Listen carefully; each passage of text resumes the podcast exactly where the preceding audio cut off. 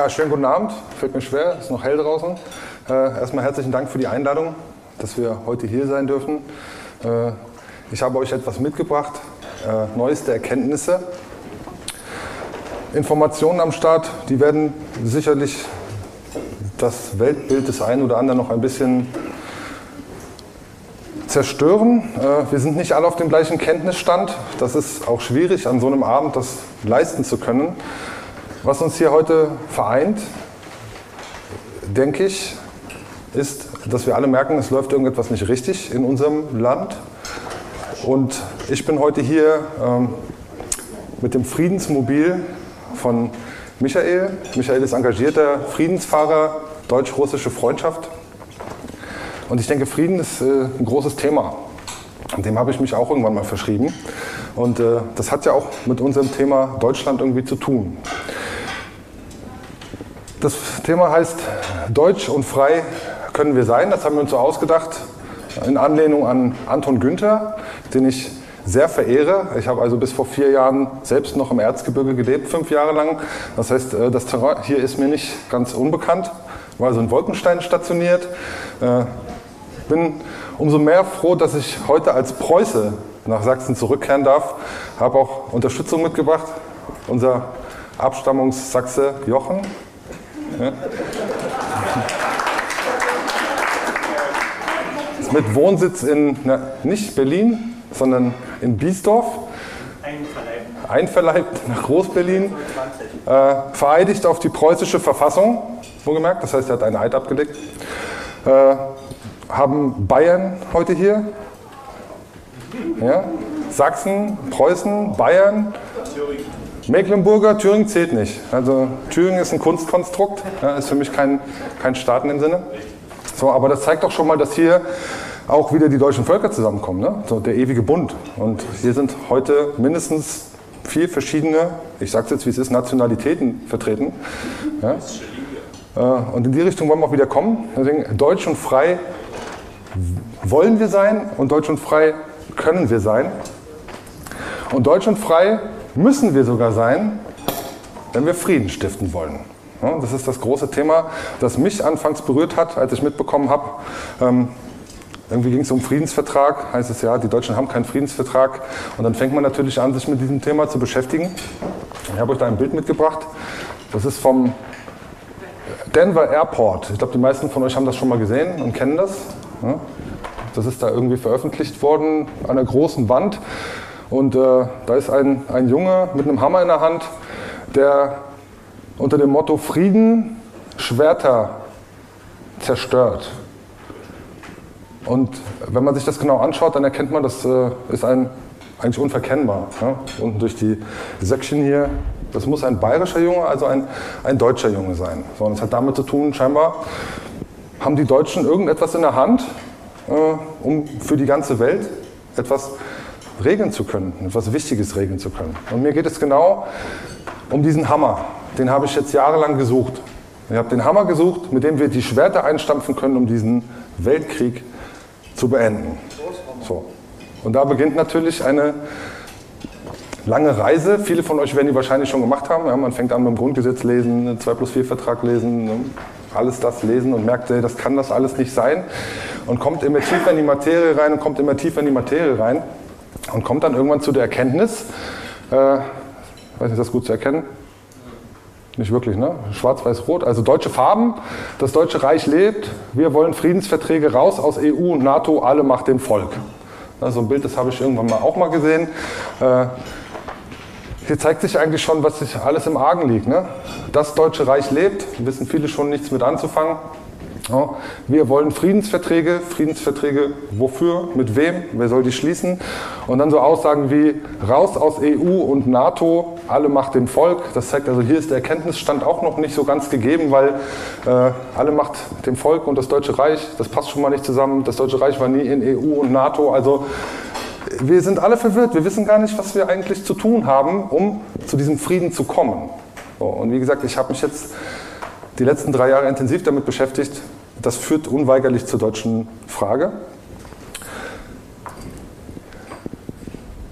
Und es führt unweigerlich ins Reich, weil irgendwie hat es mit dem Reich zu tun. Ne? Da sind wir uns, glaube ich, alle einig. Ne? Das Deutsche Reich hat irgendwann mal Krieg geführt und Friedensverträge können scheinbar nur mit dem Deutschen Reich gemacht werden. So, und da hat der US-Präsident Roosevelt auf der Konferenz von Yalta hat er gesagt, solange in Deutschland das Wort Reich als Ausdruck der nationalen Einheit besteht, müssen wir das Wort Reich und alles, was das heute bedeutet, zu eliminieren suchen.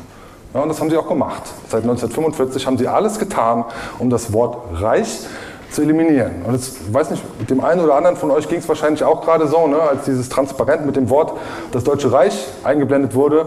Ne, das tut weh im Gehirn. Ja, das haben die uns einprogrammiert. Das haben wir uns einprogrammiert, dass wir bei dem Wort Reich zusammenzucken. Ne? Nutzen sie auch schön zum Diffamieren, so Reichsbürger und so. 70 Jahre lang oder 74 Jahre lang mittlerweile haben sie alles getan, dass wir genau diese Reaktion bei dem Wort Reich verspüren. Ne?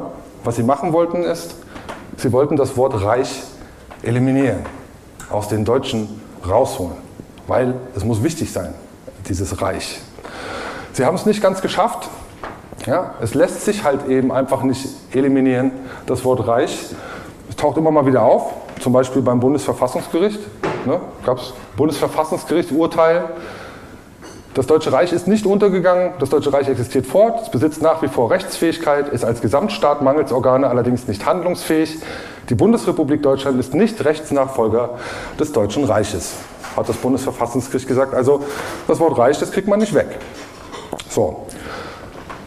Weil es steht ja nun auch hier, das Deutsche Reich existiert als Gesamtstaat, sagt das Bundesverfassungsgericht. Ne? Also da. Also das äh, Bundesverfassungsgericht ist ja das höchste Organ äh, in der Bundesrepublik Deutschland oder mal gewesen, als es die Bundesrepublik noch gab. Ich weiß nicht. Gibt es sie noch? Ich glaube nicht. Aber als es es noch gab, hat es festgestellt, das Reich existiert als Gesamtstaat. Ist also noch da. Ne? Man wollte zwar das Wort eliminieren, aber der Staat der ist scheinbar noch da. Bei den meisten hat es da schon ein Problem mit dem Verständnis, äh, ja, was ist denn dieses Deutsche Reich eigentlich? Ne? Drittes Reich, äh, Kaiserreich, welches Reich ist gemeint? Und das kann man ganz einfach rausfinden, ja, weil wenn man wissen will, welchem Staat man angehört, dann schaut man einfach ins Staatsangehörigkeitsgesetz, das sogenannte STAG, Staatsangehörigkeitsgesetz, das ist das geltende Staatsangehörigkeitsgesetz, STAG. Und da sehen wir hier unten, Ausfertigungsdatum, steht da heute drin, ne? 22.07.1913. So, damit sollte eigentlich klar sein, was mit Deutsches Reich gemeint ist. Das Deutsche Reich existiert als Gesamtstaat, Staatsangehörigkeitsgesetz ist von 1913 und damit wissen wir, das Deutsche Reich muss das Kaiserreich sein. So. Dazu sagt die geltende Gesetzgebung in Artikel 50 Einführungsgesetz BGB, die Vorschriften der Reichsgesetze bleiben in Kraft. So, also wenn wir vom Deutschen Reich und von Friedensverträgen sprechen, dann sprechen wir vom Kaiserreich, weil wir sind offensichtlich Staatsangehörige eines Staates von 1913. Das kann nur das Kaiserreich sein. Das ist das Deutsche Reich, so wie wir es kennen, wie wir es lieben, mit dem wir uns, viele von uns, äh, eindringlich beschäftigt haben. Mit seinen 25 Bundesstaaten. Und in diesem Deutschen Reich gilt bis heute, wie wir gesehen haben, Staatsangehörigkeitsgesetz, gilt das Staatsangehörigkeitsgesetz von 1913. Reichsgesetze bleiben in Kraft. Das heißt, das ist das gültige Staatsangehörigkeitsrecht im Deutschen Reich. Da heißt es, Deutscher ist, wer die Staatsangehörigkeit in einem Bundesstaat besitzt und wir erwerben diese Staatsangehörigkeit durch Geburt, durch Vererbung von unseren Eltern, so sie denn Deutsche sind. So. Das heißt, dieses Deutsche Reich, und da wir in Sachsen sind, hier ist das Königreich Sachsen. Dadurch, dass eure Eltern Sachsen waren, seid ihr Sachsen und dadurch seid ihr Deutsche, weil Sachsen gehört zum Deutschen Reich. So einfach ist das.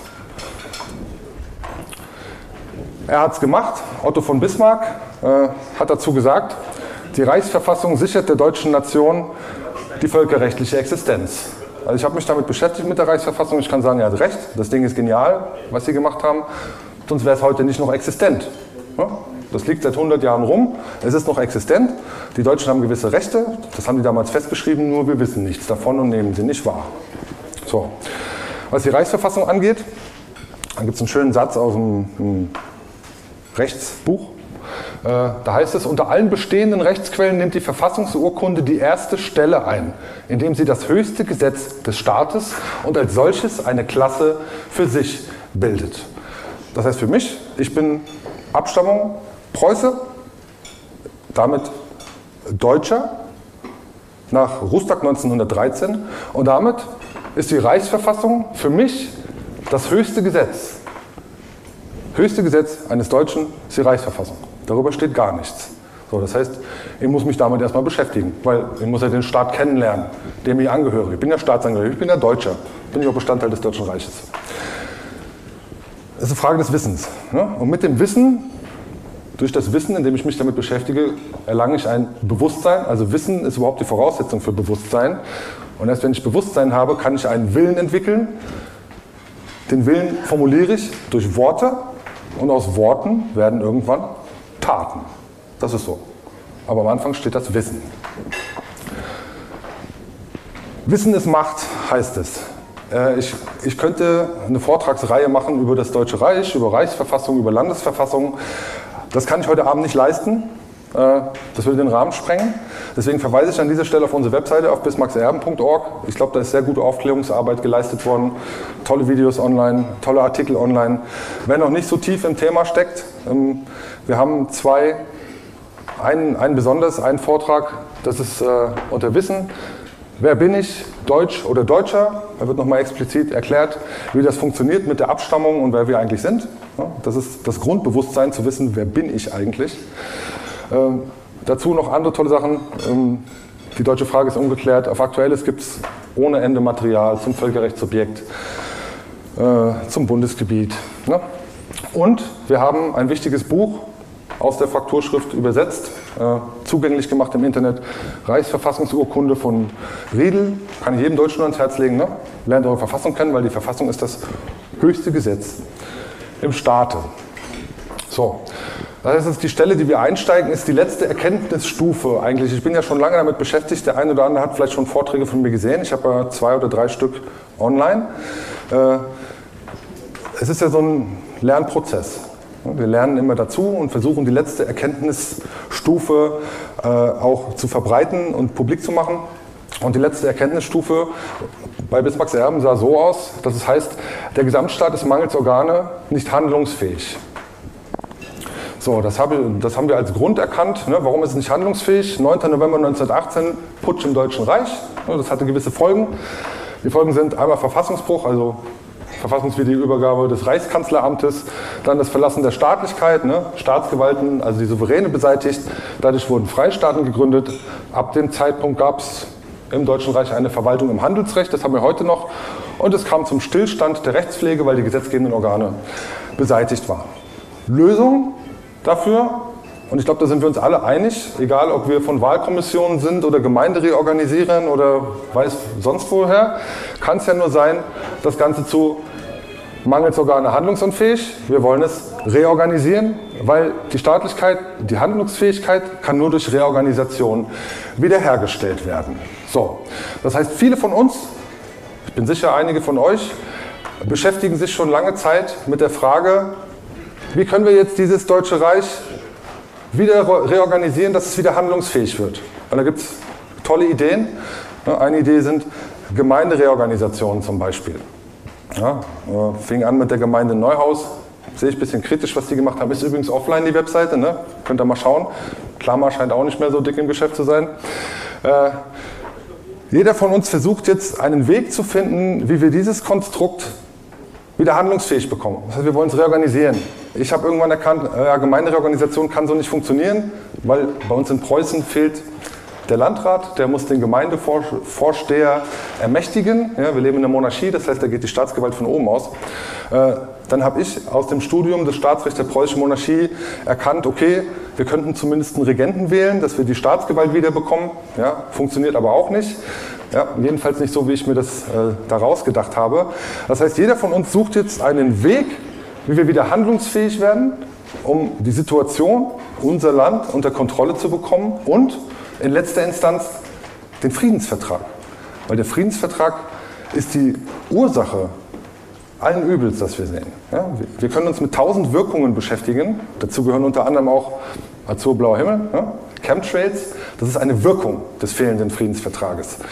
Ich war bemüht, die Ursache zu finden, mit der wir den Friedensvertrag erreichen können. So. Und der Denkfehler, den wir alle machen, alle, die wir versuchen, dieses Konstrukt, dieses geniale Konstrukt Otto von Bismarcks wieder handlungsfähig zu machen, ist ein kleiner Umstand. Und dieser Umstand ist der 31. Juli 1914. Ich hoffe, ich hoffe, dass jedem von euch dieses Datum ein Begriff ist, weil das ist das Datum, an dem das Deutsche Reich in den Kriegszustand versetzt wurde. Am 31. Juli 1914, ne, die Russen haben mobil gemacht, als Reaktion mussten wir den Kriegszustand erklären, ja, weil die Russen waren ja nun mal im Anmarsch. So, das ist das äh, Reichsgesetzblatt. Ja, alles, was ich heute Abend euch erzählen werde, basiert alles auf Gesetzen. Ne? Reichsverfassung ist für mich das höchste Gesetz. Ich bin Deutscher. Gibt nichts anderes. Reichsverfassung. Das ist das Reichsgesetzblatt vom 31. Juli 1914, Erklärung des Kriegszustandes. So, haben uns mal ein bisschen rangeholt. Wilhelm, der deutsche Kaiser, verordnet aufgrund des Artikels 68 der Verfassung des Deutschen Reiches im Namen des Reiches, was folgt. Das Reichsgebiet ausschließlich der königlich bayerischen Gebietsteile wird hierdurch in Kriegszustand erklärt. Tritt am Tage ihrer Verkündigung in Kraft. Ausgegeben in Berlin, 31. Juli 1914. Das heißt, seit dem 31. Juli 1914 ist das Deutsche Reich im Kriegszustand. Außer Bayern. Das, äh, ich komme da später nochmal drauf. ne? Weil Bayern ist ein Sonderfall, aber das war schon immer so. okay. Hier habe ich mal was rausgehoben. Ne? Hier steht, wir verordnen aufgrund des Artikels 68 der Verfassung des Deutschen Reiches hm? den Kriegszustand. Das heißt, wir schauen jetzt einfach mal, Verfassung ist das höchste Gesetz, wir schauen jetzt mal in die Verfassung rein, was steht denn da drin in diesem Artikel 68. Und da heißt es, der Kaiser kann, wenn die öffentliche Sicherheit in dem Bundesgebiet bedroht ist, ist es, die Russen haben mobil gemacht, öffentliche Sicherheit ist bedroht, also Kriegszustand, kann er einen jeden Teil desselben in Kriegszustand erklären. Bis zum Erlass eines die Voraussetzungen, die Form der Verkündigung und die Wirkungen einer solchen Erklärung regelnden Reichsgesetzes gelten dafür die Vorschriften des preußischen Gesetzes vom 4. Juni 1851. So, das heißt also, mit Artikel 68 wird noch etwas anderes, wir nennen das inkludiert, inbegriffen. Hier steht nämlich, bis zum Erlass eines die Wirkungen der Kriegserklärung regelnden Reichsgesetzes gelten dafür die Vorschriften des preußischen Gesetzes vom 4. Juni 1851. So. Da sollte man mal nachschauen, was ist das für ein Gesetz, dieses preußische Gesetz. Das ist das Gesetz über den Belagerungszustand vom 4. Juni 1851. Darf ich mal kurz fragen, wer von euch hat von diesem Gesetz schon mal etwas gehört? Handzeichen? Okay, also spärlich. Dass wir im Krieg sind, wissen alle. Das Gesetz über den Belagerungszustand kennt keiner. Deswegen habe ich es mal rausgeholt. Ja? Es gibt ein schickes Buch, die Verfassungsurkunde für den preußischen Staat. Das ist das Gesetz über den Belagerungszustand vom 4. Juni 1851. Das Buch ist von 1906. Hier wird auch nochmal explizit darauf hingewiesen, das Gesetz gilt nicht nur für den Umfang der gesamten preußischen Monarchie, sondern auch im Deutschen Reiche, Artikel 68 der Reichsverfassung. Also das Gesetz selber verweist nochmal auf die Reichsverfassung. Und hier steht auch, das Gesetz gilt im Deutschen Reiche. Mit Erklärung des Kriegszustandes gilt dieses Gesetz. Die wenigsten, die wenigsten, Die wenigsten von euch haben das äh, gesehen, deswegen würde es noch mehr Sinn machen. Wir schauen jetzt mal in dieses Gesetz rein. Was steht denn da drin? Paragraph 4, Gesetz über den Belagerungszustand. Mit der Bekanntmachung der Erklärung des Belagerungszustandes geht die vollziehende Gewalt an den Militärbefehlshaber über. Die Zivilverwaltungs- und Gemeindebehörden haben den Anordnungen und Aufträgen der Militärbefehlshaber Folge zu leisten. Für ihre Anordnungen sind die betreffenden Militärbefehlshaber persönlich verantwortlich. Hier steht, mit der Bekanntmachung des Kriegszustandes, ne, damit wird dieses Gesetz ja geltend gemacht, geht die vollziehende Gewalt an die Militärbefehlshaber über. Das heißt, was ist passiert am 31. Juli 1914? Es wurde eine Militärverwaltung eingerichtet. So, und das hat weitgehende Folgen, das werdet ihr gleich kennenlernen. Militärverwaltung heißt, der oberste Befehlshaber ist der deutsche Kaiser als Bundesfeldherr. Steht auch in der Reichsverfassung drin, ne? Artikel 63. Der oberste Militärbefehlshaber ist der deutsche Kaiser. Ich habe hier mitgebracht ein Regierungsblatt für das Großherzogtum Mecklenburg-Schwerin. ne, um mal die Wirkung zu zeigen. Äh, hier wird bekannt gemacht, ne, eine Bekanntmachung vom 31. Juli betreffend Erklärung des Kriegszustandes. Und hier heißt es, Erklärung des Kriegszustandes durch kaiserliche Verordnungen ist der Bezirk des 9. Armeekorps in Kriegszustand erklärt. Die vollziehende Gewalt innerhalb des Korpsbezirks geht infolgedessen an mich über. Die Zivilverwaltungs- und Gemeindebehörden haben meinen Anordnungen und Aufträgen Folge zu leisten. Der kommandierende General des 9. Armeekorps. Ja, Nochmal rausgeholt, die vollziehende Gewalt innerhalb des Korpsbezirks geht infolgedessen an mich über. Die vollziehende Gewalt geht an einen General über. Ja, das ist eine, eine, Karte vom Deutschen Reich, die habt ihr so noch nie gesehen. Ja, das ist die aktuelle Verwaltungskarte des Deutschen Reiches. Ja, das sind nämlich die Armeekorpsbezirke. So, die zeige ich euch jetzt nur kurz, ja, dass ihr sie mal gesehen habt. So, ich gehe jetzt nochmal zurück zu diesem Regierungsblatt. Ja, das ist das Großherzogtum Mecklenburg-Schwerin.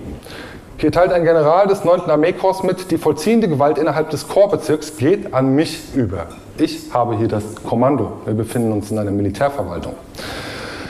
Das 9. Armeekorps habe ich mal da oben rausgearbeitet. Das ist diese gelbe Fläche. Das ist das gesamte 9. Armeekorps. Die hatten kommandierenden General. Das Korpsbezirk des 9. Armeekorps umfasst die Freie Hansestadt Bremen, in Preußen den Regierungsbezirk Stade, das Großherzogtum Mecklenburg-Schwerin, das Großherzogtum Mecklenburg-Strelitz, in Preußen den Regierungsbezirk Schleswig, die Freie und Hansestadt Lübeck, das Großherzogtum Oldenburg, Freie und Hansestadt Hamburg. Alle diese, und es sind ja nun mal mindestens vier, fünf Staaten, sechs Staaten, sechs Bundesstaaten des Deutschen Reiches und zwei Regierungsbezirke äh, des Königreichs Preußens stehen ab dem 31. Juli unter dem Kommando eines Generals des 9. Armeekorps. Die vollziehende Gewalt ist an ihn übergegangen. Das steht in Paragraph 4. Einrichtung einer Militärverwaltung in Armeekorpsbezirke. Oberster Befehlshaber ist der deutsche Kaiser als Bundesfeldherr. So steht es in der Reichsverfassung. Das ist nur Paragraph 4. Jetzt kommt Paragraph 5. Jetzt wird es noch drastischer. Paragraph 5 heißt, wird bei Erklärung des Belagerungszustandes für erforderlich erachtet, die Artikel 5, 6, 7, 27, 28, 29, 30 und 36 der Verfassungsurkunde oder einzelne derselben zeit- und distriktweise außer Kraft zu setzen, so müssen die Bestimmungen darüber ausdrücklich in die Bekanntmachung über die Erklärung des Belagerungszustandes aufgenommen oder in einer besonderen unter der nämlichen Form 3 bekannt zu machenden Verordnung verkündet werden. Die Suspension der erwähnten Artikel oder eines derselben ist nur für den Bezirk zulässig, der im Belagerungszustand erklärt ist und nur für die Dauer des Belagerungszustandes. Ellenlanger Text. Mach's einfach. Artikel der Verfassungsurkunde außer Kraft zu setzen. Moment mal. Suspension der erwähnten Artikel oder derselben ist nur für den Bezirk zulässig, der Belagerungszustand erklärt ist und nur für die Dauer des Belagerungszustandes. Ne? Bezirk, der im Belagerungszustand erklärt ist, ist das Reichsgebiet mit Ausnahme Bayern. Ne? Die haben das selber gemacht. So, aber hier kriegen die Militärbefehlshaber das Recht, die Verfassungen zu suspendieren. Da habe ich euch ein Beispiel mitgebracht. Ne? Hier ist eine Bekanntmachung des Generals des 11. Armeekorps. Der teilt mit, ich setze deswegen die Artikel 5 und 6 der preußischen Verfassungsurkunde und die entsprechenden Verfassungsbestimmungen für Großherzogtum Sachsen-Weimar, Großherzogtum Sachsen-Meiningen, Sachsen-Coburg-Gotha, Schwarzburg-Rudolstadt und so weiter außer Kraft. Hier geht ein General hin aufgrund des Belagerungszustandes und setzt Verfassungsartikel außer Kraft. Jetzt wissen wir nicht, was heißen diese Artikel in der preußischen Verfassung. Ich habe das mal übersetzt für euch. Ne? Paragraph 5, Suspension von Verfassungsartikeln. Paragraph 5 des preußischen Gesetzes über den Belagerungszustand erlaubt analog der preußischen Verfassung die Suspension folgender Rechte durch Militärbefehlshaber im gesamten Reichsgebiet. Artikel 5 Freiheit der Person, Artikel 6 Unverletzlichkeit der Wohnung, Artikel 7 Sondergerichte, Artikel 27 Meinungsfreiheit, Artikel 28 Sonderstrafrecht, Artikel 29 Versammlungsrecht, Artikel 30 Vereinigungsrecht, Artikel 36 Gesetzgebundenheit der bewaffneten Macht. Das sind die Artikel der Verfassungen im Deutschen Reich eurer Bundesstaaten, auch in Sachsen, die vom Militär in der Militärverwaltung im Kriegszustand außer Kraft gesetzt werden können und auch außer Kraft gesetzt wurden. Der letzte ist der bedeutendste. Artikel 36 der preußischen Verfassung ne, gilt analog dann auch für die anderen Bundesstaaten, weil das preußische Gesetz gilt für das ganze Deutsche Reich. Da heißt es, die Gesetzgebundenheit der bewaffneten Macht. So, hat jetzt keinen Verständnis dafür, was das bedeuten könnte. Darum habe ich wieder ein schönes Beispiel mitgebracht. Ich habe euch eine Verordnung des stellvertretenden Generalkommandos des 9. Armeekorps mitgebracht vom 1. August 1918. Verordnung betreffend Mietwohnungen. Im Interesse der öffentlichen Sicherheit wird aufgrund des Paragraphen 9b des Gesetzes über den Belagerungszustand in Verbindung mit dem Reichsgesetz Folgendes angeordnet. Paragraph 1. Die Kündigung einer Mietwohnung ist nur zulässig, wenn der Mieter mit der Kündigung einverstanden ist oder das Mieteinigungsamt der Kündigung zustimmt. Was hier passiert ist, hier geht ein Armeegeneral hin und bestimmt über das BGB. Er setzt das BGB außer Kraft. Er sagt, Kündigungen sind nicht mehr zulässig. Das muss man sich mal überlegen. Ja? Kündigungen sind nicht mehr zulässig. Ich frage mich, wenn wir noch im Kriegszustand sind, wie kann es eigentlich Obdachlosigkeit in Deutschland geben? Ja? Kann man mal drüber nachdenken. Das ist nur ein Beispiel, ne? das ist jetzt auch nicht so, so dramatisch. Es zeigt einfach nur, wie, wie weitreichend die Eingriffe sind. Und ich habe mir mal den Spaß gemacht, äh, steht in den Regierungsblättern, stehen die ganzen Anordnungen drin, diese Armeekurse. Ich habe noch ein paar Beispiele rausgesucht, äh, um das mal deutlich zu machen. Ne? Die Befehlsgewalt der bewaffneten Macht im Belagerungszustand für das 9. Armeekorps ne, Beschränkung des Post- und Telegrafenverkehrs. In Schleswig ist es so, dänisches Grenzgebiet, also da darf die Reichspost nur noch Briefe transportieren, wenn die Briefe offen sind. Die dürfen nicht mehr verschlossen werden. Wenn die Briefe verschlossen sind, werden sie von der Post nicht angenommen. Ne? Reichspost ist eine Staatsbehörde, selbst da kann das Militär eingreifen. Dann haben wir hier äh, Verbot der Herstellung und Verkauf von Schlagsahne. Klingt erstmal total banal. Ne? Aber hallo, wir sind im Ersten Weltkrieg, wir haben eine englische Hunger, Hungerblockade. Ja? Das Fressen ist knapp so und wir können wirklich mit dem Fett was Besseres machen als Schlagsahne für Kuchen. Die wird an anderer Stelle dringender gebraucht, zum Beispiel für Butter. Äh, Einschränkungen, wo wir gerade beim Essen sind, ne? zunehmende Not äh, unter der Hungerblockade, ne? Einschränkungen des Fleisch- und Fettverbrauchs, ne? regelt das Militär. Äh, Verordnung zur Herstellung und Verbreitung von Druckschriften. Hier gibt massive Eingriffe in die Meinungsfreiheit. Da ist also nicht mehr gestattet, einfach irgendwas zu drucken und zu verteilen, was vorher ging. Äh, Beschlagnahme von Guthaben des chinesischen Staates. Also selbst auf dieser Ebene kann so ein Armeekorps-Befehlshaber Anordnungen treffen. Ne? Wir beschlagnahmen jetzt im Bereich des Armeekorps, des 9. Armeekorps, beschlagnahmen wir alle Guthaben des chinesischen Staates. Und noch als Beispiel Heranziehung der Schuljugend beiderlei Geschlechts zu landwirtschaftlichen, gärtnerischen und so weiter Arbeiten. Klingt auch erstmal banal, ist aber eigentlich so zu verstehen, die Männer sind sowieso im Krieg an der Front. Ne? Was nicht an der Front ist, ist im anderen Dienst eingesetzt. Es herrscht englische Hungerblockade. Äh, es herrscht Hunger im Reich. So, und jetzt muss die Ernte eingebracht werden. Und das heißt, so ein Armeebefehlshaber hat sogar die Gewalt, über die Schuljugend zu bestimmen, dass sie auf die Felder geht und die Ernte reinholt, damit die Deutschen was zu essen bekommen. Ne? So weit geht die Befehlsgewalt eines Militärbefehlshabers im Belagerungszustandes. So. Artikel 18, äh, Paragraph 18 des Gesetzes über den Belagerungszustand sagt dann, ne, da gibt es noch mehr Paragraphen, kann ich jedem empfehlen, lest euch das durch, weil, werdet ihr gleich sehen, alle diesem Gesetz entgegenstehenden Vorschriften werden aufgehoben. Und das muss man mal verstehen, was das bedeutet. Das bedeutet nämlich nichts anderes als, Belagerungszustand heißt das höchste Gesetz im Reichsgebiet nach der Reichsverfassung. Das ist das höchste Gesetz. Kann alles außer Kraft setzen, kann alles angeordnet werden. Es wird alles angeordnet. Im Belagerungszustand werden wir auf Anordnung regiert. Und das muss auch so sein, weil der Staat muss, wir haben in der Präambel stehen, ne, Schutz des Bundesgebietes und Wohlfahrt des deutschen Volkes. Das heißt, das Militär reagiert darauf und guckt, wo ist welche Not und verordnet das, was nötig ist, um diese Not abzustellen. Ne? Also wenn Wohnungen nicht mehr gekündigt werden dürfen, dann hat das einen Grund, ne? damit die Leute nicht obdachlos werden zum Beispiel. Ne? Im Kriegszustand wäre das fatal. Hat bestimmt aber auch was mit der Meldeadresse zu tun oder dem Wohnsitz, äh, um die Leute unter Kontrolle zu halten. Auf jeden Fall, das ist das höchste Gesetz nach der Reichsverfassung. Das ist das, was gilt. Ne? Das ist Belagerungszustand. Kriegszustand ist noch in Kraft. Im Gesetz über den Belagerungszustand, ich weiß nicht, ich glaube Paragraph 3, habe es nicht genau im Kopf, könnt ihr nachgucken, ähm, steht auch drin, wie der Belagerungszustand aufgehoben wird. Ja? Wie der wieder aufgehoben wird. Das könnt ihr euch mal durchlesen und dann könnt ihr mal rausfinden, ist der Belagerungszustand aufgehoben worden. Ne? Da steht genau drin, wie der wieder aufgehoben wird. Ich kann euch sagen, er ist noch in Kraft. Jo, also das, was wir bisher als Annahme hatten, ne, nämlich dieses Deutsche Reich mit seinen 25 Bundesstaaten, ja? Das hat eine kleine Veränderung erfahren, nämlich am 31. Juli 1914. Mit Ausrufung des Kriegszustandes, Artikel 68, wurde der Belagerungszustand verhängt. Und das heißt, das gesamte Völkerrechtsobjekt Deutsches Reich, von dem wir alle ausgehen, weil das ist die Karte, auf die wir immer geschaut haben bis jetzt, ändert jetzt sein Antlitz. Das ist das Deutsche Reich im Kriegszustand. Und das ist die Verwaltung des Deutschen Reiches im Kriegszustand, nämlich in Armeekorpsbezirken. Das heißt, was hier passiert ist, das Völkerrechtsobjekt Deutsches Reich ist seit dem 31. Juli 1914 im Kriegszustand. Es hat seinen Zustand verändert.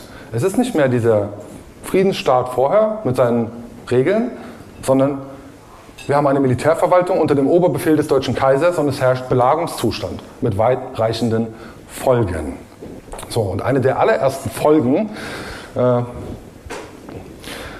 im Belagerungszustand ist im gleichen Gesetzblatt drin wie die Erklärung des Kriegszustandes. Die allererste Maßnahme, die sofort nach Erklärung des Kriegszustandes ergangen ist, war die Einführung der Passpflicht. Dazu muss man wissen, im Friedenszustand ist das Reich offen. Gesetz über Pass oder Passgesetz von 1867. Jeder kann die Reichsgrenzen passieren, braucht keinen Pass dafür. Ausländer, Deutsch ist egal. Verkehrsfreiheit nennt sich das im Völkerrecht, ist eigentlich gang und gäbe im Friedenszustand.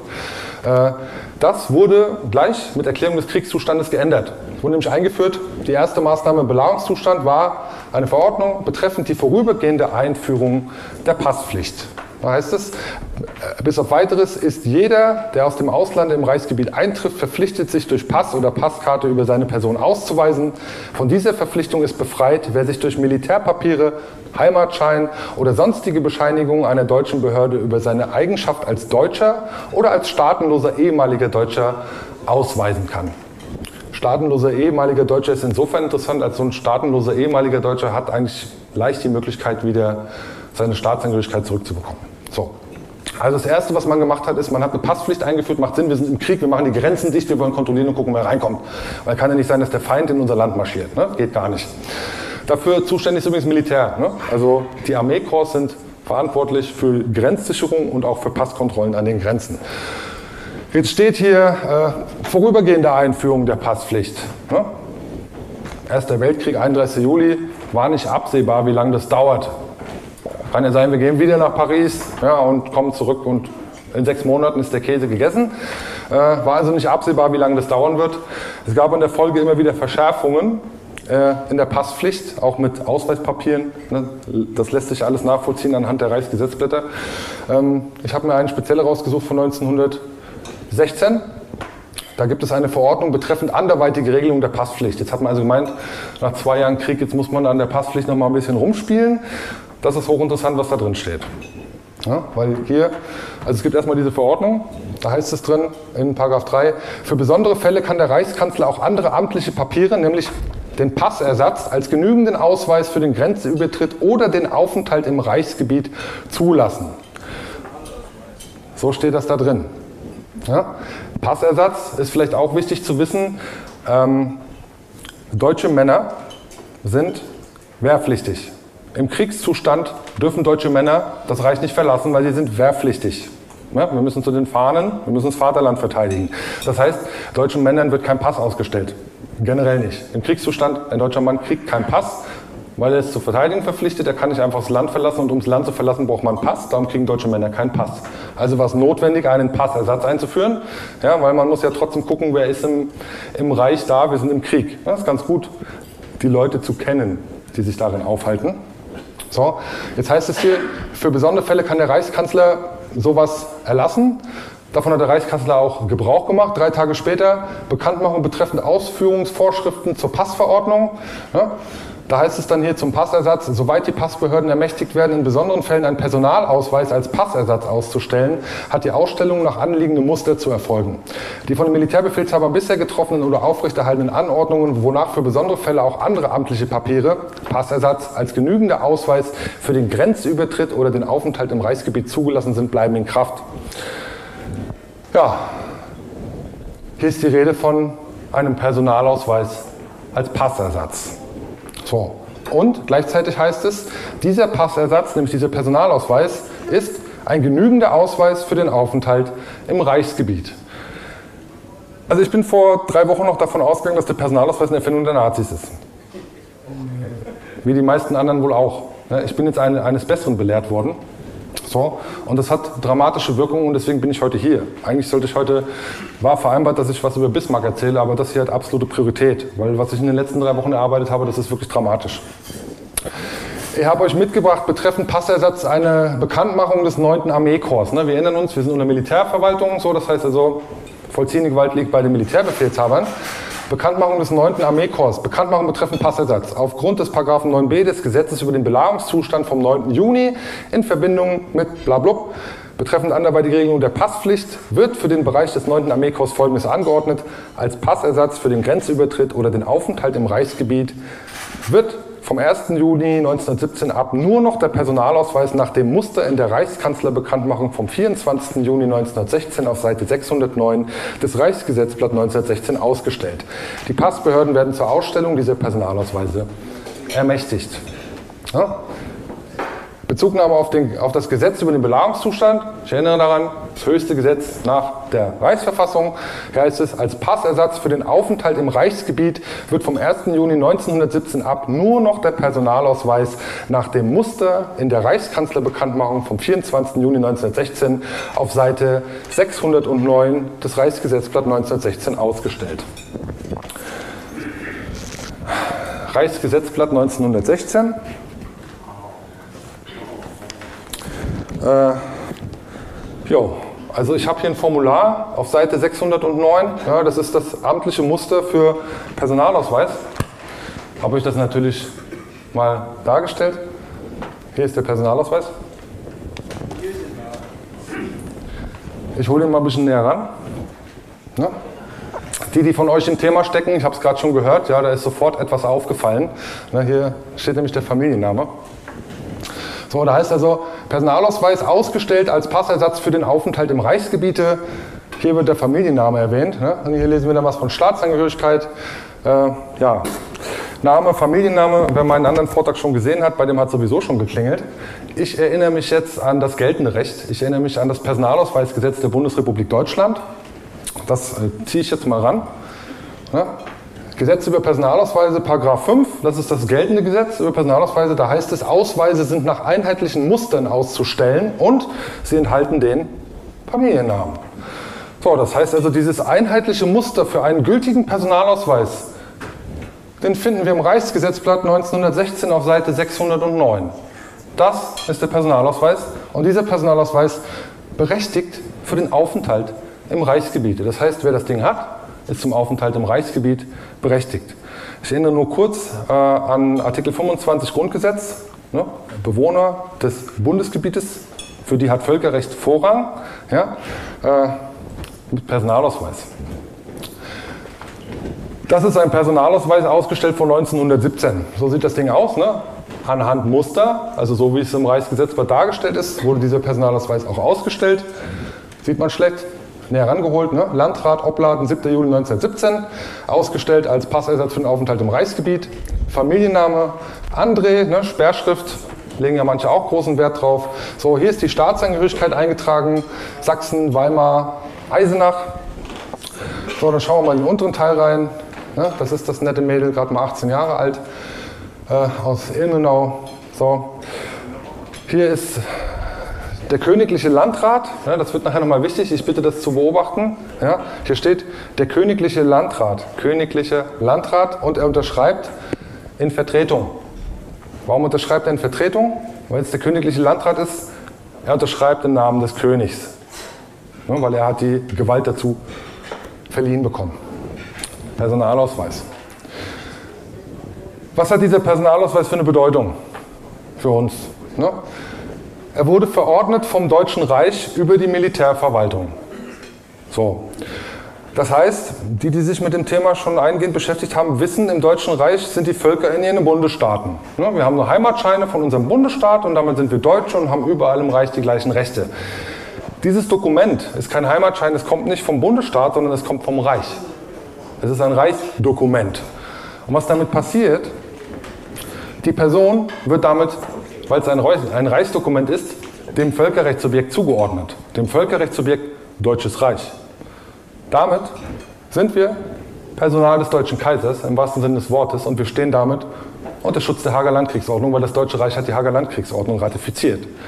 Das hat das Königreich Sachsen nicht gemacht, das hat das Königreich Preußen nicht gemacht, sondern das Deutsche Reich hat die Hager Landkriegsordnung ratifiziert.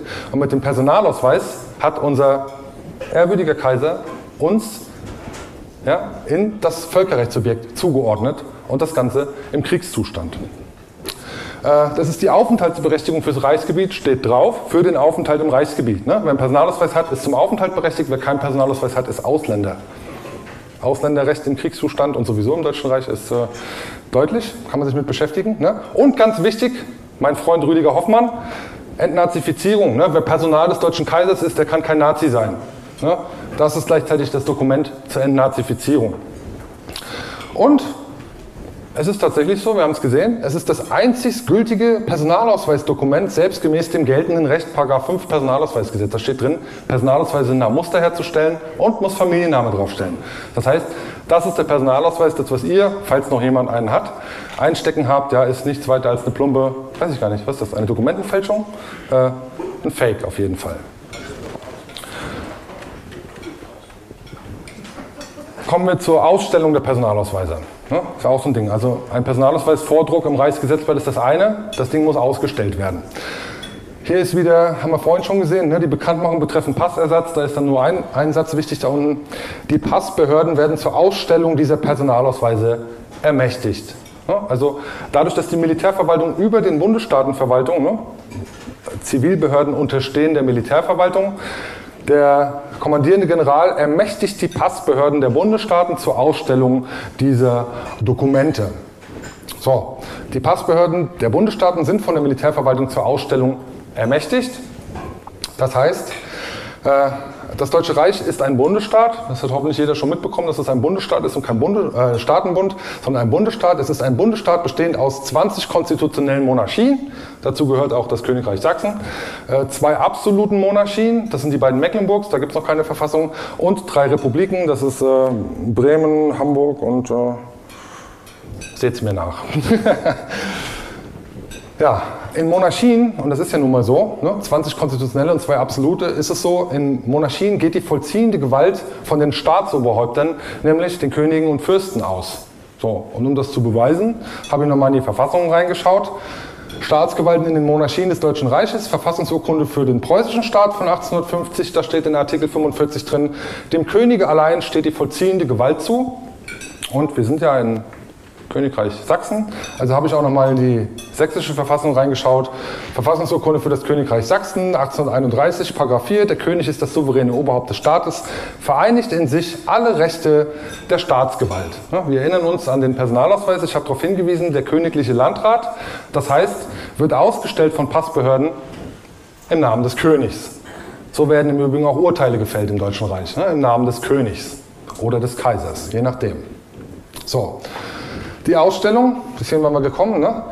Könige und Fürsten, da von ihnen die Staatsgewalt ausgeht, sind die obersten Passbehörden ihres Bundesstaates und zur Ausstellung berechtigt vom Militärbefehlshaber, aber auch verpflichtet, nämlich nach Verfassung. Das heißt, die Behörden sind ja verpflichtet, Pflege und Wohlfahrt des deutschen Volkes, das heißt, die Behörden sind verpflichtet, uns diese Dokumente auszustellen. Das heißt, Könige und Fürsten die gegenwärtigen Könige und Fürsten, das heißt die Agnaten der regierenden Fürstenhäuser im Deutschen Reich, sind dazu ermächtigt und verpflichtet, uns Personalausweise auszustellen. Die Personalausweispflicht, die Ausweispflicht generell, existiert nur, weil sich das Deutsche Reich im Kriegszustand befindet. Passpflicht wurde eingeführt wegen des Kriegszustandes, wurde in Kraft gesetzt vom Militär, in der Militärverwaltung. Es gibt überhaupt nur Personalausweise weil wir im Kriegszustand sind. So, das heißt also, dass wir Personalausweise haben, ist eigentlich der Beweis, dass wir noch im Krieg sind, für, für den, der es noch nicht glauben will. Und nur ein gültiger Personalausweis berechtigt zum Aufenthalt im Reichsgebiet. Steht drauf. Ausgestellt als Passersatz für den Aufenthalt im Reichsgebiet. Das heißt, nur wer so ein Ding hat, ist zum Aufenthalt im Reichsgebiet ermächtigt. Ja, was haben wir gelernt? Artikel 68. Hm? Weitreichende Folgen der Reichsverfassung. Kriegszustand. Die Wirkung. Wir sind im Belagerungszustand. Ich hoffe, ihr habt verstanden, was das bedeutet. Äh, wir sind unter Militärverwaltung, unter Oberbefehl des Kaisers und es herrscht Ausweispflicht, weil wir im Krieg sind. Wir sind aber im Belagerungszustand. Ne? Die Deutschen im Belagerungszustand, die müssen wir uns jetzt mal kurz anschauen, weil Reichsverfassung höchstes Gesetz. Jeder Deutsche zwischen 20 und 45 Jahren ist wehrpflichtig. So steht es in Artikel 57 der Reichsverfassung. Also die werden zum Militär herangezogen, Front, ne, wir sind im Krieg, Erster Weltkrieg. Äh, das heißt, die Wehrpflichtigen, aber auch freiwillige Soldaten sind bei den Fahnen. Da heißt es, Soldaten und Armeeangehörige sind Kombattanten. Wer sich mit der Hager Landkriegsordnung auskennt, der weiß, ne, was Kombattanten sind. Also Armeeangehörige und Soldaten sind solche Kombattanten. Alle Nicht-Kombattanten sind demzufolge Zivilisten. Steht aber auch so in der Hager Landkriegsordnung drin. Ne? Da gibt es ja Unterschiede zwischen Kombattanten und Zivilisten. So, und jetzt war es so, ich habe das vorhin schon mal angerissen, ja, also 1914, Ausbruch des Krieges, dann haben die Engländer ziemlich schnell eine Hungerblockade eingerichtet, eine völkerrechtswidrige Hungerblockade.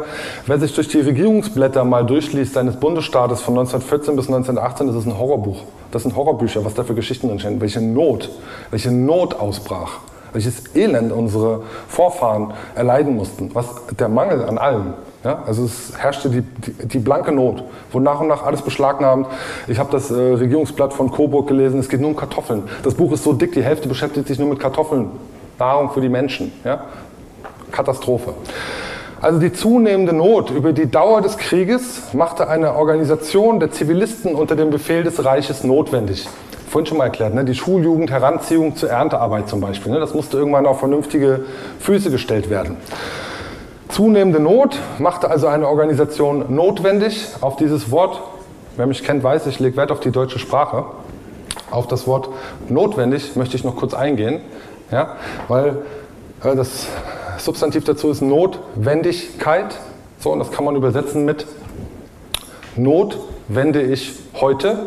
Ja, das ist eine Notwende, war notwendig in der zunehmenden Not.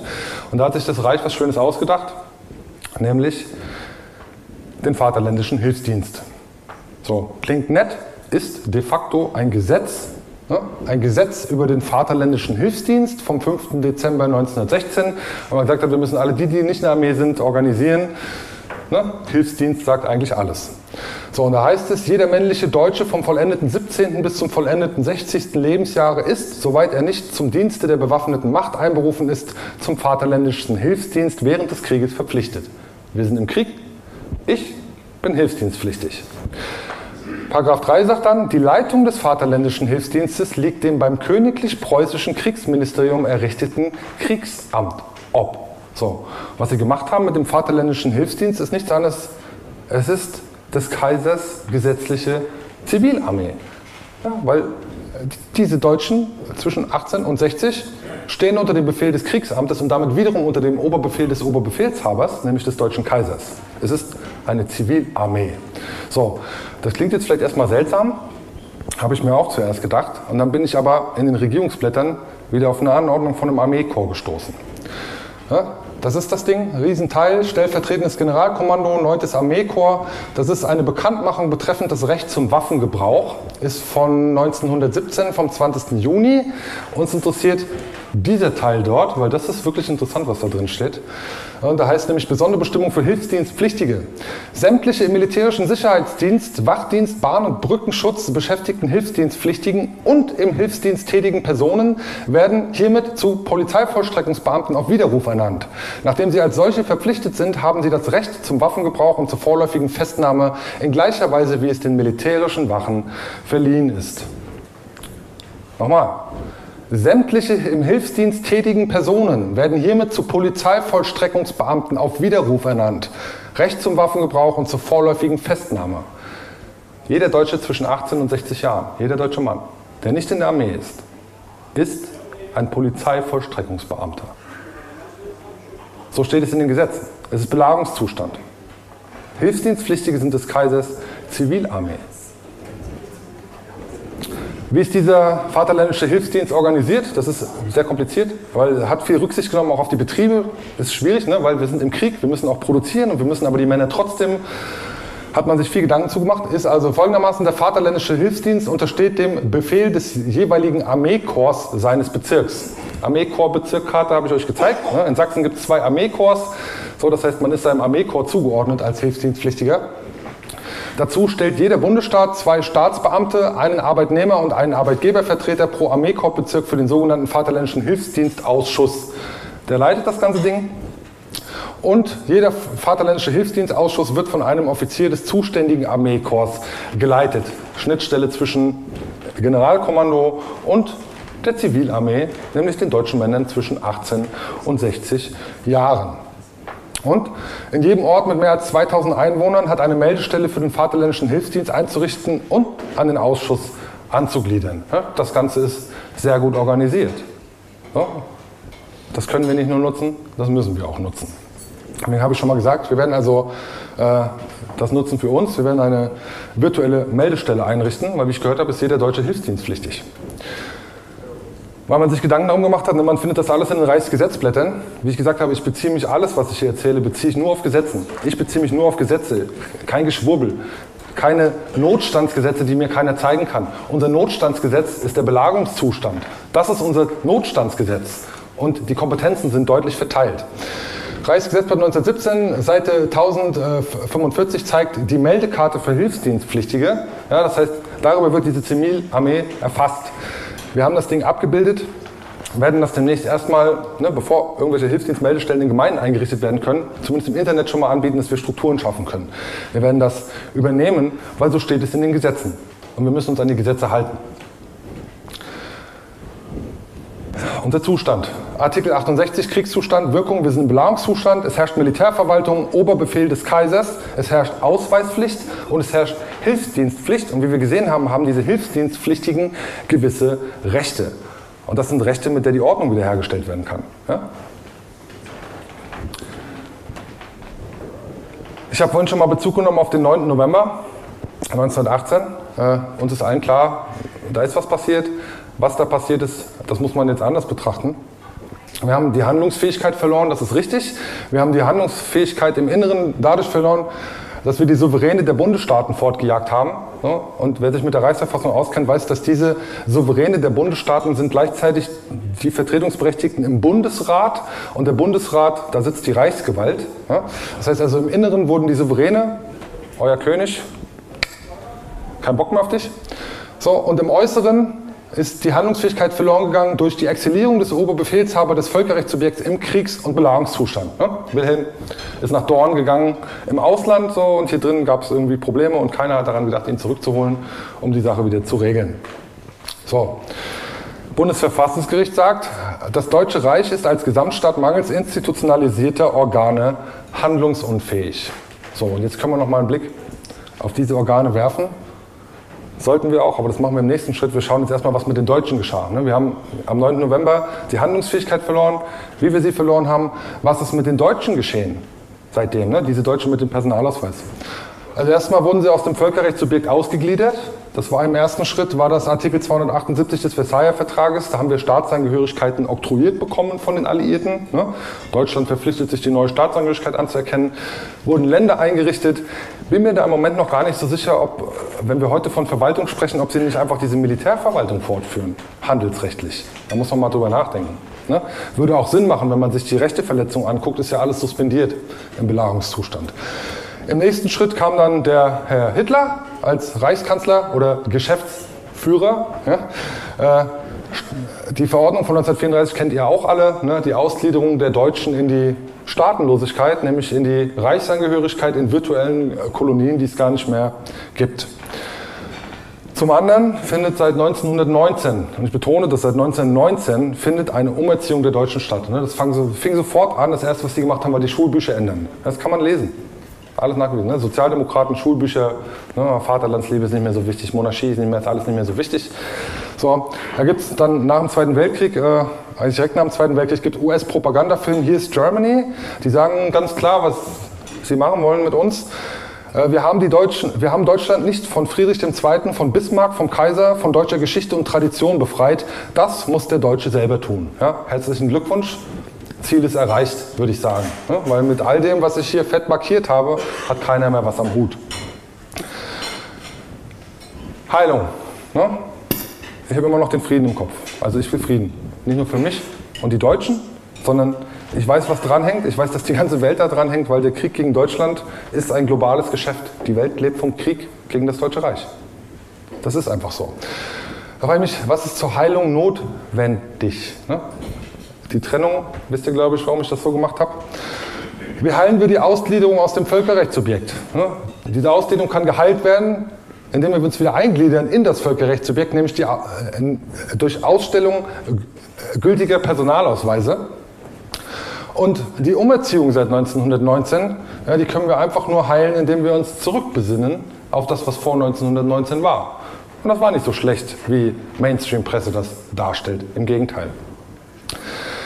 Ich habe ein Zitat mitgebracht, das ist ein Preuße, gebe ich zu, ne? Niebuhr, äh, Befreiungskrieg. Er hat gesagt, es sei ein für alle Mal gesagt, wenn in irgendeinem Lande die Worte Volk und Nation unzertrennlich von dem Gedanken an die Monarchie und an den König begleitet sind, so ist es bei uns.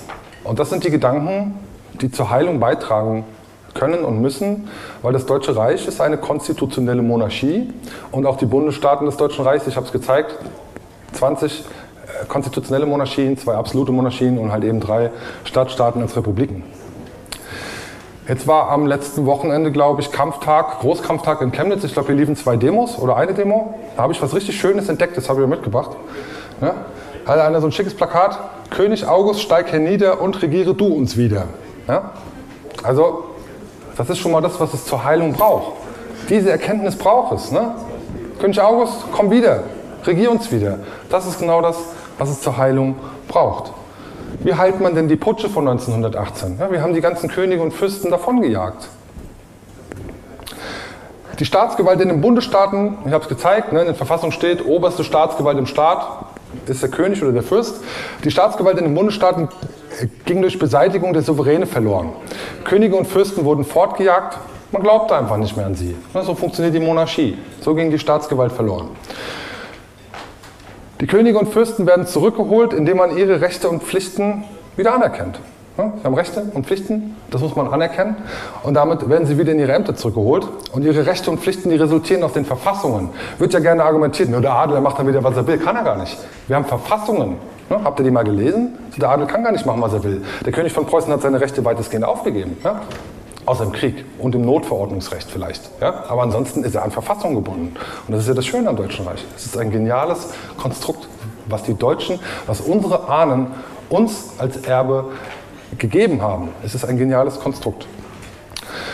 Ich habe es gezeigt, alle Staatsgewalt geht vom Souverän aus. Ja, das mag jetzt in Hamburg und Bremen tatsächlich vom Volk ausgehen, ja, weil das sind Republiken, da gibt es einen Senat, aber das gilt im Großteil des Deutschen Reiches eben nicht, ja, sondern das sind Monarchien.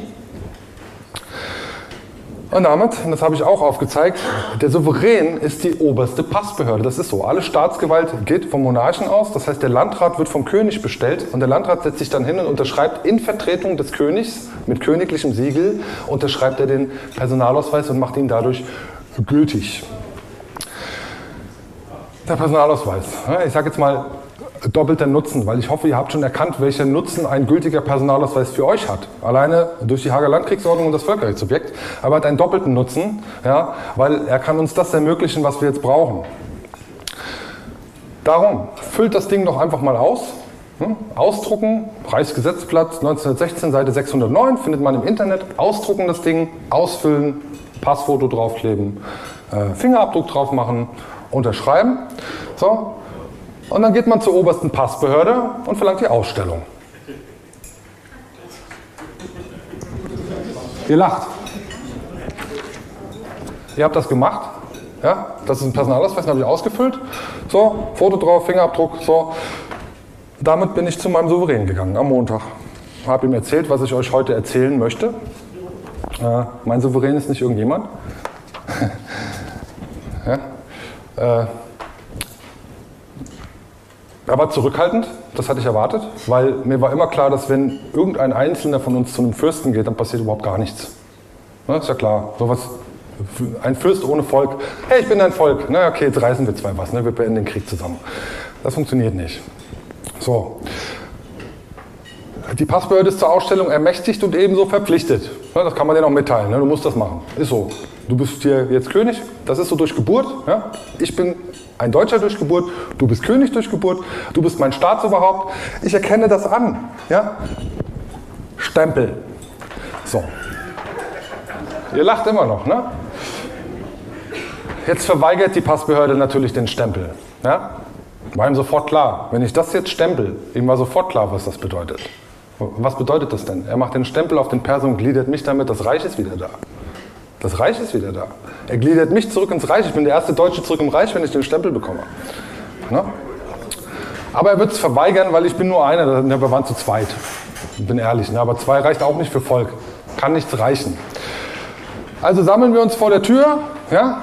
So, Fürst und Volk muss sich wieder die Hand reichen. So, es heißt, Rüdiger Hoffmann sagt das, glaube ich, ne? Der Adel muss jetzt aus der Deckung kommen. Nee, muss er nicht, weil wir, das heißt nicht wir, sondern unsere Urgroßväter waren es, die, die den Adel fortgejagt haben. Wir haben sie davon gejagt. Jetzt, jetzt, kann man nicht erwarten, dass die aus der Deckung kommen, denn das Gegenteil ist der Fall. Wir sind dafür verantwortlich, sie wieder zurückzuholen. So, und das können wir tun, indem wir uns vor der Passbehörde sammeln. Mit dem Personalausweis und Stempel verlangen. Und wenn da draußen 20.000 Leute stehen und rufen, gut zuhören, ihr kennt den Spruch alle, er ist nur leicht modifiziert, und rufen, wir sind dein Volk.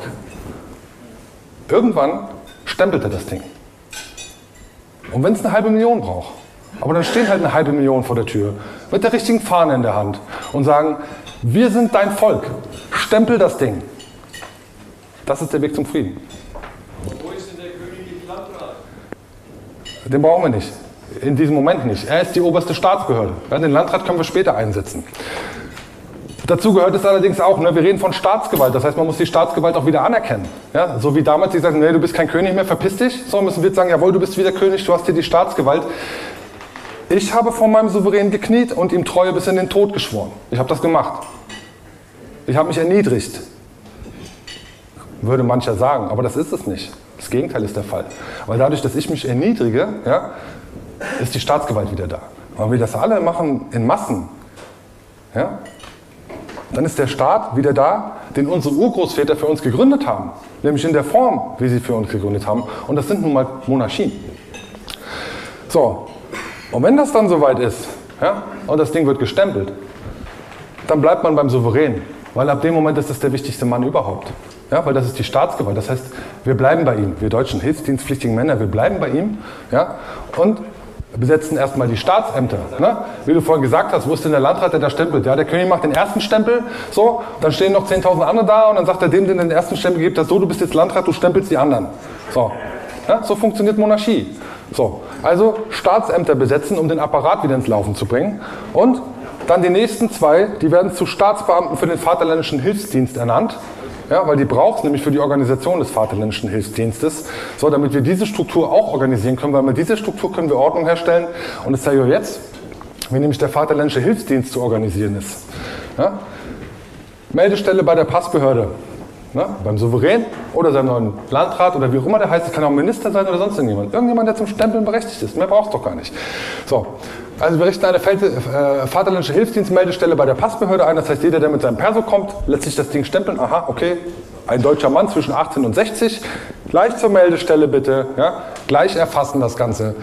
Dann über diese Leute die Meldestellen in den Gemeinden einrichten, ne, dass wir eine Struktur auch in die Gemeinden wieder äh, reinbekommen, also von den Schlössern in die Gemeinden. So, äh, dann wird eine Befehlskette gebildet. Ne?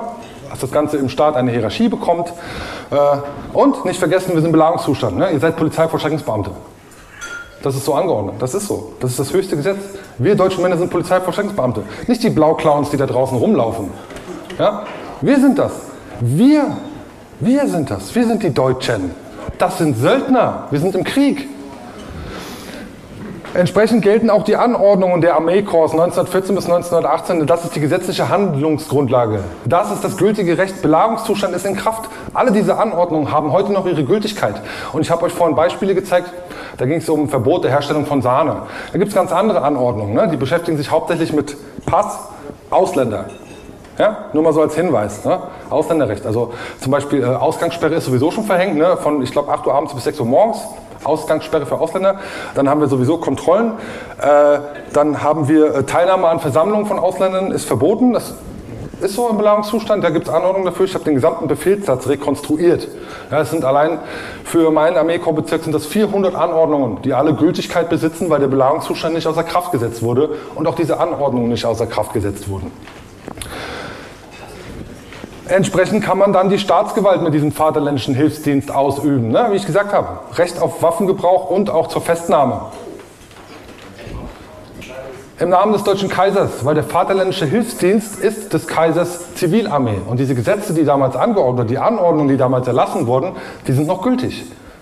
Alles, was wir machen müssen, ist unsere Rechte wieder wahrnehmen. So. Aber vor dem Recht, und das sage ich immer wieder, vor dem Recht kommt die Pflicht. Wenn keiner seine Pflicht tut, kann kein Recht auf dieser Welt greifen. Das ist jetzt die Organisation im Kleinen. Ja, kann morgen losgehen. Ich, ich hoffe, ihr habt das verstanden. Personalausweis ausdrucken, ausfüllen, zur Sta obersten Staatsbehörde gehen und sagen stempeln. So, sammeln, so lange bis er stempelt. Und dann geht das richtig los. Ne? Im Kleinen. So, in Sachsen könnte das funktionieren, so, aber im Großen funktioniert das noch nicht, weil die volle Handlungsfähigkeit, wir reden jetzt vom Deutschen Reich, ne, das große Bild, die kann nur wiederhergestellt werden. Die Generäle für die Armeekorpsbezirke müssen ernannt werden. Ne?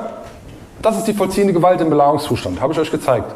Armeekorps, ein, ein, ein kommandierender General. Diese Generäle müssen ernannt werden. Dann muss das preußische Kriegsministerium muss besetzt werden, weil das preußische Kriegsministerium leitet den Vaterländischen Hilfsdienst. Ja? Dann braucht es die Verbindungsoffiziere der Armeekorps und zum Vaterländischen Hilfsdienst, die müssen ernannt werden. So, und das alles, diese drei Dinge, die können nur, weil es militärisch ist, das kann nur durch den Oberbefehlshaber funktionieren. Der Oberbefehlshaber Steht in der Reichsverfassung, wer das ist. Ja? Die deutsche Frage lautet, wo ist der deutsche Kaiser? Das ist die Frage. Weil das ist der Oberbefehlshaber im Belagerungszustand. Er ist der wichtigste Mann der Welt. Das ist so, ne? Reichsverfassung, höchstes Gesetz der Deutschen, da gucken wir da nochmal rein, Artikel 11. Das Präsidium des Bundes steht dem Könige von Preußen zu, welcher den Namen deutscher Kaiser führt. Der Kaiser hat das Reich völkerrechtlich zu vertreten, im Namen des Reiches Krieg zu erklären und Frieden zu schließen. Und das ist das, wo ich hin will, wo ich hin will. Ja? Ich will Frieden. Das ist das, wo wir alle hinwollen. Weil das, was wir da draußen zu spüren bekommen, ist eine Folge des Krieges. Das ist eine Wirkung. Ja? Die Ursache ist der Kriegszustand. Und das gilt es zu beenden. Und das kann nur dieser Mann machen. Also um, die Handlung, um handlungsfähig zu werden, muss der deutsche Kaiser aus dem Exil zurückgeholt werden. Wir haben ihn ins Exil, das heißt nicht wir, aber unsere Großväter haben dafür gesorgt, dass er ins Exil gehen musste. Es ist unsere Aufgabe, ihn zurückzuholen. Weil er muss den Oberbefehl über das Reich im Belagerungszustand führen, das heißt die Reorganisation der Militärverwaltung. Wir alle träumen von Reorganisation, von Gemeindereorganisation oder Bundesstaatenreorganisation. Das kann nicht funktionieren, weil der Zustand des Völkerrechtssubjektes hat sich geändert. Kriegszustand, Belagerungszustand. Es kann auch nur in diesem in diesen Zustand, ja, das ist wie beim Football. Ja. Der Kaiser ist der Quarterback mit dem Ball ja, und geht vom Spielfeld, zack, die Uhr hält an. Das ist der Status quo. Jetzt müssen wir zurück in diesen Zustand, nämlich in die Militärverwaltung im Kriegszustand und nur von dort lässt es sich reorganisieren. Und die Mittel haben wir an der Hand. Der Weg zu Frieden, Freiheit und Souveränität der Friedensschluss setzt die Handlungsfähigkeit der Organe des Völkerrechtssubjekts Deutsches Reich voraus. Unsere Organe müssen handlungsfähig sein, damit wir Frieden überhaupt schließen können. Ne? Der Friedensvertrag muss unterzeichnet werden von wem? Die Organe des Völkerrechtssubjekts Deutsches Reich im Kriegs- und Belagerungszustand, und das ist der Zustand des Völkerrechtssubjektes, sind Kaiser und Reichskanzler, die können fürs Reich, Artikel 17 Reichsverfassung, alles verordnen. So, dann die Generäle der Militärverwaltung, nämlich für die Bezirke. Und die Souveräne der Bundesstaaten, weil die Souveräne der Bundesstaaten besetzen den Bundesrat und im Bundesrat sitzt die Reichsgewalt, ne? die Bundesratsverordnung so. Das heißt, mit diesen Organen lässt sich das Völkerrechtssubjekt im Krieg und Belagerungszustand reorganisieren. Und Frieden ist erst möglich, wenn das Völkerrechtssubjekt im Belagerungszustand wieder handlungsfähig ist. Erst dann ist das überhaupt machbar.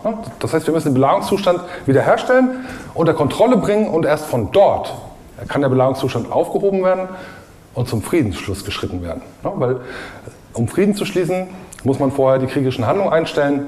So, das heißt, das ist die Vorbedingung dafür. Oberstleutnant außer Dienst Jürgen Scholz mahnt uns, Souveränität kriegt man nicht geschenkt, man muss sie sich nehmen. Wie man sich die nimmt, habe ich euch gezeigt. Wir müssen es nur tun. Ja? Und das sind die Mittel dazu. Und wie ich vorhin gesagt habe, es basiert alles auf Gesetzen. Es ist kein Geschwurbel, ich habe euch alles anhand von Gesetzen dargelegt. Ihr könnt das gerne auch in dem Video, wenn es online ist, nächste Woche nochmal äh, euch reinziehen. Das sind alles Gesetzesgrundlagen. Alles Artikel 68 Reichsverfassung, Kriegszustand zieht nach sich Belagerungszustand. Die Wirkung des Belagungszustands habe ich, glaube ich, dargelegt. Das ist dramatisch. Und das ist das, was hier herrscht. Und das merkt ihr doch, oder? Meinungsfreiheit eingeschränkt, Freiheit der Person eingeschränkt. Ihr merkt das doch oder merkt ihr das nicht? Versammlungsfreiheit eingeschränkt, Vereinigungsfreiheit hergestellt, äh, eingeschränkt. Äh, Gesetzgebundenheit der bewaffneten Macht. Ja, ich habe viel schon Willkür von bewaffneten Söldnern erlebt. Weiß nicht, wie es euch geht. Aber ich habe davon schon eine Menge erlebt. So, ja, wo hat das seine Ursache? Wo hat das seine Ursache? Ah, das ist, weil diese Verfassungsartikel suspendiert sind, weil wir im Belagungszustand und Kriegszustand sind. Ganz einfach. Und da müssen wir raus. Das sind die gesetzlichen Grundlagen dafür. Einmal der Personalausweis, der gültige Personalausweis, einmal der Hilfsdienst.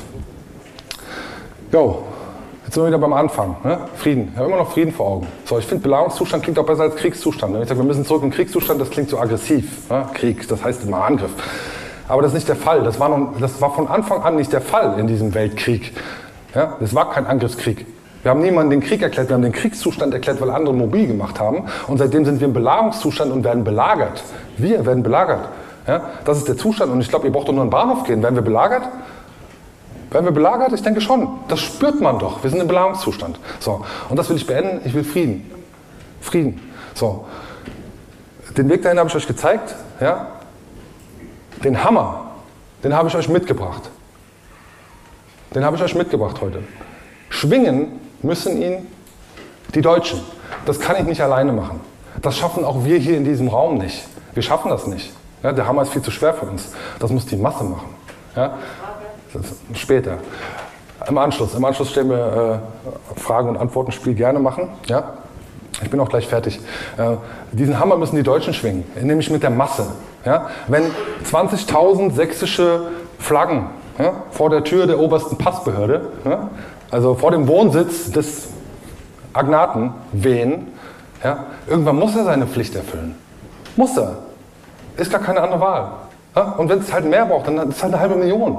So. Aber das zeigt doch, was es braucht. Es braucht das Volk. Und das ist genau das, was Louis Ferdinand in seinem Interview mal gesagt hat, äh, damals im ZDF. Äh, da wurde ihm die Frage gestellt, ähm, ja, Sie wären doch, wenn wir noch eine Monarchie wären, wären Sie doch der deutsche Kaiser. Und da hat äh, Prinz Louis Ferdinand von Preußen hat geantwortet, wenn das deutsche Volk es wünscht. So. Mit dem Personalausweis zu ihm zu gehen und sagen, gib mir einen Stempel, ist genau Ausdruck dieses Wunsches. Wir wollen heim ins Reich. Und nur dieser Stempel auf diesem Dokument ermöglicht das.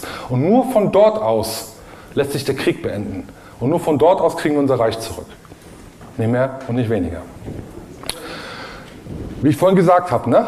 ich habe schon gesehen, also manch einer hat hier richtig Schmerzen im Kopf. Ja, das ist so. Das ist kognitive Dissonanz. Ja, das ist einfach, wenn wir Informationen bekommen, ja, die sich mit unserem bisherigen Informationsstand nicht decken, ja, das tut weh. Das tut, ich ich kenne das selber. Mir geht es mittlerweile so, wenn ich bestimmte Bücher lese, ja, so nach dem Zweiten Weltkrieg gedruckt, wenn ich die lese, kriege ich Kopfschmerzen. Ich kann das nicht mehr lesen, ja, weil so viel Lügen verträgt kein Mensch. Wissen führt zu Bewusstsein, ja, und das ist ein Bewusstseinszustand. So, wir brauchen also einen gewissen Bewusstseinszustand. Und da wollte ich euch heute hinführen. Nämlich, wer der Welt den Frieden bringen will, der muss zurück in den Belagerungszustand. Das muss unser Bewusstseinszustand werden, der Belagerungszustand, der gilt. Denn das ist der letzte gültige Rechtsstand des Völkerrechtssubjektes. Ja? Das ist nicht das Reichsgesetzblatt 27.10.1918, wie wir mal gedacht haben. Ne? Wir nehmen unsere Landgemeindeordnung und reorganisieren unsere Gemeinde. Das funktioniert nicht, ja? weil der Rechtsstand ist der Belagerungszustand. So. Und das hat Konsequenzen und die gilt es zu beseitigen. Habe eingangs schon mal gesagt, ne? Wissen, Bewusstsein, daraus kommt ein Wille, aus dem Willen werden Worte, an der Stelle bin ich gerade, ja? Worte, so, und aus den Worten müssen irgendwann Taten werden. Ja? Und das ist nicht so schwierig, glaube ich. Weil wir haben alle Mittel an der Hand. Alles, was wir tun müssen, ist den Arsch in der Hose zu haben und sagen, jawohl, wir wollen jetzt auch wieder Deutsche sein. Uns erinnern, was das bedeutet. Die Rückbesinnung darauf, was das bedeutet. Ja? Ich bin stolzer Untertan des Königs von Preußen, weil ich weiß, was das bedeutet. Ich bin ein Untertan. Ich bin kein Souverän. Ne? Jeder, der einen gelben Schein hat, meint, ja, ich bin nicht souverän. Nee, du bist nicht souverän. Du bist Untertan einer Monarchie. Mach dir mal klar, was das bedeutet. Was bedeutet denn Untertanenschaft? Untertanenschaft bedeutet untergetan sein unter die Staatsgewalt. So, und das ist für jeden der Fall, der nicht König ist. Also auch die Mitglieder der königlichen Familie sind auch Untertanen des Staates. Ja? Ich bin stolzer Untertan, ist so. Und alle Deutschen sind Untertanen, steht in Artikel 3 der Reichsverfassung. Ne? Es gilt ein gemeinsames Indigenat für alle Deutschen, Untertanen und Bürger. Ne? Also Bürger in den Republiken, diese drei kleinen Republiken, die wir haben. Otto, Otto von Bismarck. Ne? Den Spruch kennt ihr auch alle. Wenn die Deutschen zusammenhalten, schlagen sie den Teufel aus der Hölle. Das ist der Fall. Wir müssen wieder zusammenhalten. Wir müssen das tun, was notwendig ist. Das Notwendige tun. Und ich habe mal einen Vortrag beendet mit einem anderen Zitat von Otto von Bismarck. Da hat er nämlich tatsächlich gesagt, äh, es ist häufig besser, etwas Unrichtiges zu tun, als nichts zu tun. Ich stehe heute vor euch und möchte gerne Bismarck ein wenig korrigieren. Und ich möchte sagen, es ist immer noch besser, das Richtige zu tun. Damit bin ich ja schon am Ende angelangt. Äh, die Informationen, die sind wirklich in den letzten zwei Wochen erarbeitet worden. Ich habe diesen Vortrag zusammen, die letzten zwei Tage, möchte ich euch gar nicht schildern, äh, geklappert. Diese Informationen werden veröffentlicht beim Ewigen Bund. Da kommt auch das Video drauf, das wir aufzeichnen. Geht wahrscheinlich auch nach YouTube und so. Zieht euch nochmal rein, wenn ihr nicht alles mitbekommen habt. Äh, ich bin jemand, der wirklich bereit ist, seine Pflicht zu tun. Ja, weil ich weiß, was daran hängt. Ich habe unser Erbe kennengelernt. Ich habe mich das eingelesen, ich habe mir die Reichsverfassung eingezogen, ich habe meinen Staat studiert, ich weiß nicht alles, weil das Reich ist groß. Ja, Sachsen kenne ich ein bisschen, Preußen kenne ich sehr gut. Ja. Aber was sie wirklich gemacht haben, und das symbolisiert auch das Logo vom Ewigen Bund, ja, das sind die Bundesstaaten. So, und das in der Mitte, ja, das ist das Wappen der Preußen. So, und wer die Geschichte Preußens kennt und weiß, dass Preußen oder das Bismarck und Preußen das protestantische Kaisertum errichtet hat in der Mitte Europas und den Vatikan. Und ich glaube, ihr wisst mittlerweile alle, was der Vatikan bedeutet oder welchen Einfluss er ausübt. Ja? Dass wir es geschafft haben oder unsere Urgroßväter es geschafft haben, den Einfluss des Vatikans aus dem ganzen Reich herauszudrängen. Ja? Und das ausgehend von Preußen. Indem Preußen die deutschen Staaten eroberte, befreite es die Deutschen vom Joch des Vatikans. Das ist die Bedeutung des Königs von Preußen. So. Und daran sollten wir uns erinnern. Daran sollten wir uns erinnern, weil es ging immer immer um die Freiheit und gegen die geistige Knechtschaft. Und wenn ich von geistiger Knechtschaft spreche, ja, dann braucht ihr nur die Mainstream-Medien euch reinzuziehen oder den Fernseher anzumachen und dann wisst ihr, was geistige Knechtschaft bedeutet. Und dagegen muss was getan werden, denke ich. Die Mittel liegen auf dem Tisch. Äh, wie das zu organisieren ist, weiß ich nicht. Es macht wirklich keinen Sinn, wenn jeder Einzelne dahin geht zur Passbehörde. Ja? Das muss organisiert werden, das muss schon eine Masse am Anfang sein und das sollte schnell passieren. Ich glaube, ihr wisst, die Zeit drängt. Am 1. November tritt, glaube ich, die neue, wie nennt sich das? Bundesgesetz, habe ich wenig mit zu tun. Ne? Ich, lebe ja im Belagerungszustand im Reich, ich bin ja gar nicht mehr in dieser Kolonie, aber im Bundesgesetzblatt steht wirklich drin, neue Verordnung über EU-Identitätskarten. Was sie jetzt machen, ist, sie gliedern die Deutschen, das Konkursmaterial, gliedern sie in die neue Verwaltung Europa oder wollen das zumindest tun. Ja? Unser Personalausweis ist die Waffe, um das alles abzuschalten. Ja? Und zwar nicht nur in Deutschland, sondern auch in Europa und in der ganzen Welt. Weil die ganze Welt ist in diesem Krieg. Ne? Die UNO, 192 Staaten, die UNO existiert nur, weil es Krieg gibt. So. Wir sind das Zünglein an der Waage. So. Ihr habt den Hammer in der Hand. Dann lasst ihn uns auch schwingen. Oder?